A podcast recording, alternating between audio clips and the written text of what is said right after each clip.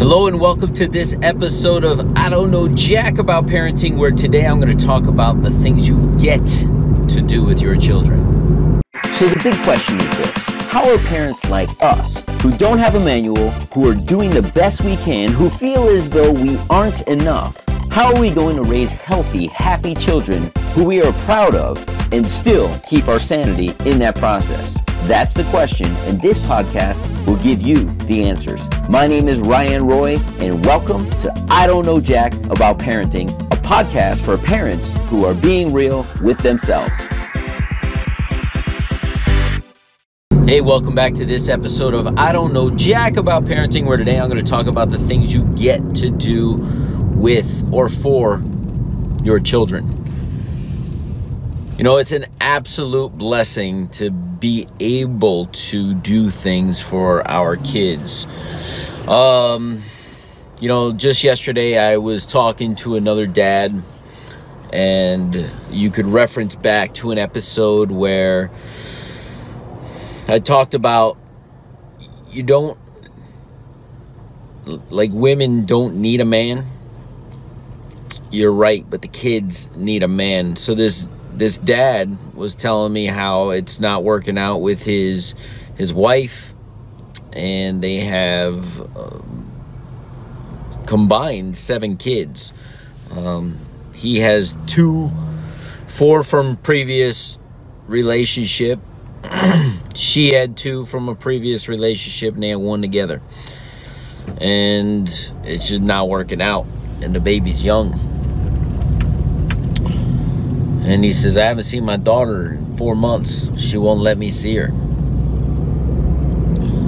So we'll fast forward in the day, yesterday, last night. I have the best little sleepers in the world. Both of them go to bed at a specified different times, but they both go to bed within an hour and a half of each other. So the little one goes down about seven thirty, and then the older one goes down at nine. And there's no fuss, there's no I don't feel like going to bed, there's no, it's like their body clock tells them it's time to go. We've had them on a schedule for a very long time, and they just go to sleep. It's a blessing, but it's also a lot of work to get there.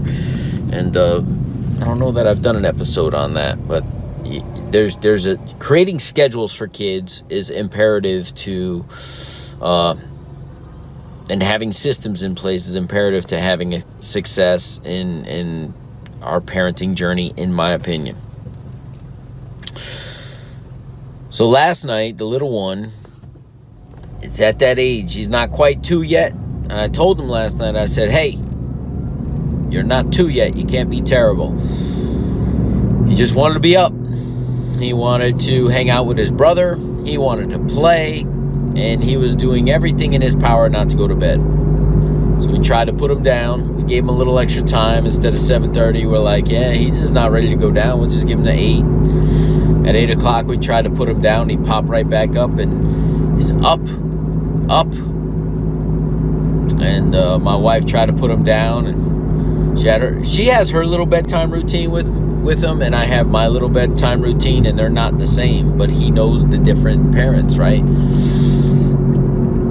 So my wife says, well, this is how I put him down. And and I was like, well, you do that and I'll do me. She's like, no, it's got to be the same. And I'm like, when you're not here, he goes down just fine. Uh, I have my routine. You have yours. He adapts. Um, anyway, long story short, she he just wouldn't go down. We tried to leave him in a room. He's screaming bloody murder. Mommy, mommy, mommy. Um, I walk in. It's it's that cry, that uncontrollable cry. Excuse me. And he lays, I pick him up out of the crib because I'm just not going to console him. Um, normally, the strategy is to lay him down, rub his back, uh, talk to him in a quiet, soft, calming voice. And uh, he just was just... all over the place. And then he's finally like, daddy, daddy. And he's on my shoulder, and it's dark in the room. And, and And I start thinking to myself as I'm whispering into his ear that everything's okay. Daddy's here. It's it's bedtime. We got to get some rest. Tomorrow's another day. And I'm I'm saying these things, and in my ear, I'm like, wow, I get to comfort him in this moment. Because again, I was talking to this dad who doesn't get to comfort his daughter in that moment. His daughter may want daddy. She doesn't get him right now. So if you're challenged out there and your kids are giving you a hard time, or they just won't go to bed that one night, just realize you get to be the person who comforts these children. You get to be the person that they trust. You get to be the person that they bond with. You don't have to. You get to. And when you get to, you're coming from a place of gratitude. And when you're coming from a place of gratitude, you enjoy the process. Look, there's nothing fun about a baby fighting going to sleep. You know, and as I'm talking to him and I'm standing up and he's still getting a little choked up, he's still not one hundred percent calm. He finally turns his head towards me. He said, "Daddy." And I said, "That's right, Daddy's here. Daddy loves you." And he just kind of snuggled into my shoulder. And as I'm talking to him, I'm just letting him know it's time to go to bed and that he'll be okay. And I was like, man, I'm tired myself. So I lay down. There's a bed in his room. It's his brother's old room. And I lay down in the bed in the room, and he just snuggles into my chest. And it reminded me of when he was just an infant, because right now he's about thirty pounds. He's no little tiny tyke anymore. And it reminds me that I don't get those moments very much longer. I mean, maybe my seven-year-old will still lay on me and stuff, but it's it's not that little snuggly cutie baby. And, and, and, and I get those moments still. And I know when they're gone, I'm going to miss them. So appreciate the things you get to do as a parent.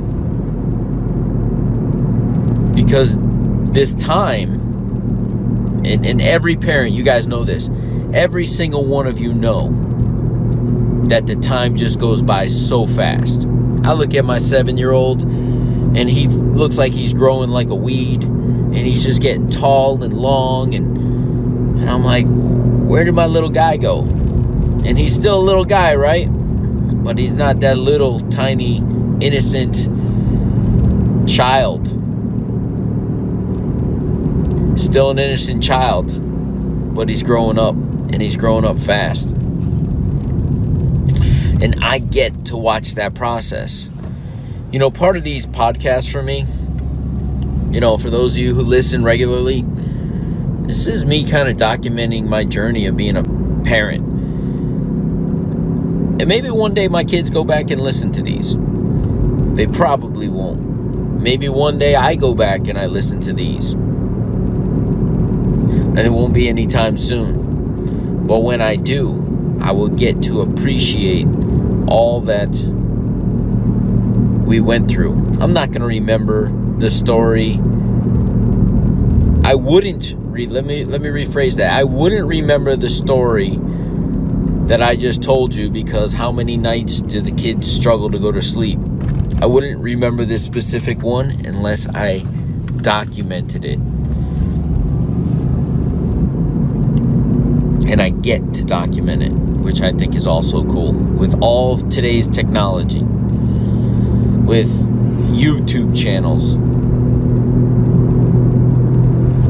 with free storage space on a YouTube channel, free storage space on podcasts, we have an opportunity in today's day and age to document our journey in a way that we've never documented it before. And I get to do that. And I get to share some of these lessons with you, my audience. See, I don't know jack about parenting, but I do know that we're all in this journey together. It takes a village to raise children. And I'm fortunate enough that I get to share my journey with you, my audience.